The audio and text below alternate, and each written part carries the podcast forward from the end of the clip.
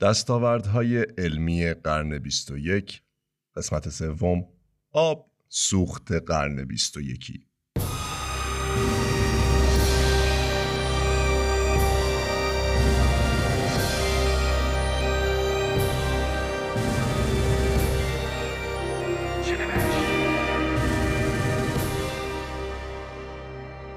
برخلاف سوختهای فسیلی که پس از استفاده کربن دی اکسید تولید می کنند، گاز هیدروژن سوختی پاک است و پس از سوختن چیزی که به جا میماند آب است.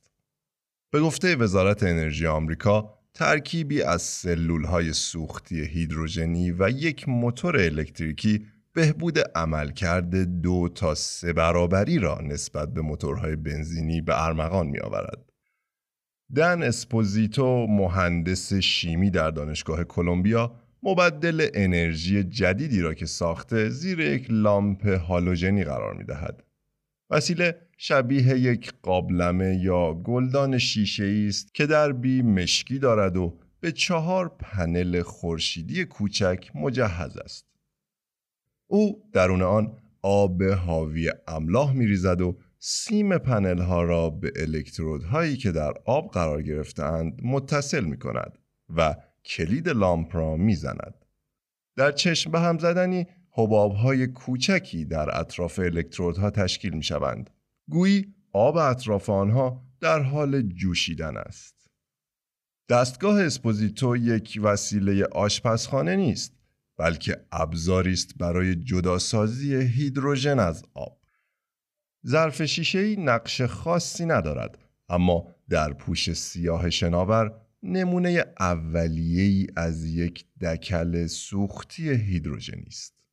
دستگاه واقعی که اندازه هزاران برابر بزرگتر از نمونه اولیش خواهد داشت می تواند بر سطح اقیانوسی شناور رها شود و با استفاده از انرژی خورشیدی جریانی تولید کند که به کمک آن بتوان آب را به عناصر سازندش اکسیژن و هیدروژن شکست. اگرچه این پروژه هنوز در مراحل اولیه قرار دارد اما می تواند منبع قابل اطمینان و اقتصادی از گاز هیدروژن که همیشه به دنبال آن بودیم را برای بشر فراهم آورد. این یکی از راهکارهایی است که برای بهرهوری از آب به عنوان سوخت ارائه شده است. روش های دیگری برای بهرهگیری از آب به عنوان سوخت پیشنهاد شده است اما بسیاری از این روش ها مقرون به صرفه نبودند.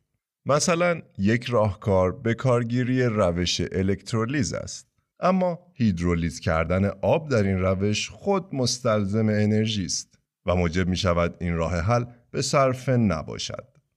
یکی از جدیدترین راه حل ها وسیله است که کمپانی کلینتک آلمان ارائه داده است.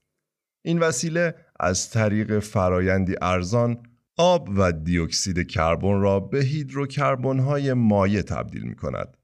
با این حال هنوز می توان مقادیر بسیار زیادی هیدروژن ارزان قیمت از متان و با بکارگیری روش های سنتی به دست آورده و چیزی که واضح است این است که تحقیقات بیشتری درباره این موضوع باید انجام شود.